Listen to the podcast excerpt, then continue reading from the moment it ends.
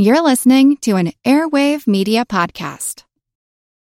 When you need mealtime inspiration, it's worth shopping Kroger, where you'll find over 30,000 mouthwatering choices that excite your inner foodie. And no matter what tasty choice you make, you'll enjoy our everyday low prices, plus extra ways to save, like digital coupons worth over $600 each week. You can also save up to $1 off per gallon at the pump with fuel points. More savings and more inspiring flavors make shopping Kroger worth it every time. Kroger, fresh for everyone. Fuel restrictions apply.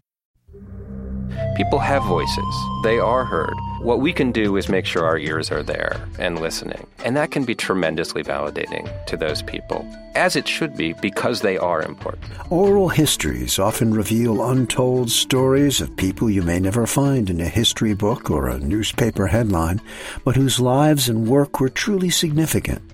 I'm Jim Metzner, and this is The Pulse of the Planet. John and Jean Rosenberg worked for the Department of Justice's Civil Rights Division. David Cline is an assistant professor of history in the College of Liberal Arts and Human Sciences at Virginia Tech. As an oral historian, he met the Rosenbergs and recorded their story. Now, this was that division within the Department of Justice that was charged with finding and prosecuting cases that would then set civil rights precedent.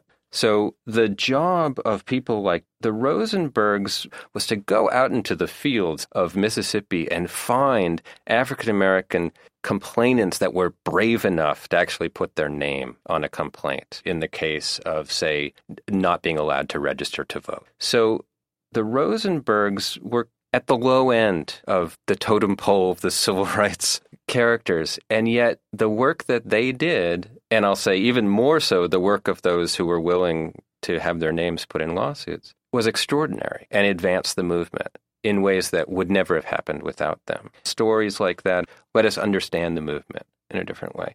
I often hear people say, Why do you want to talk to me?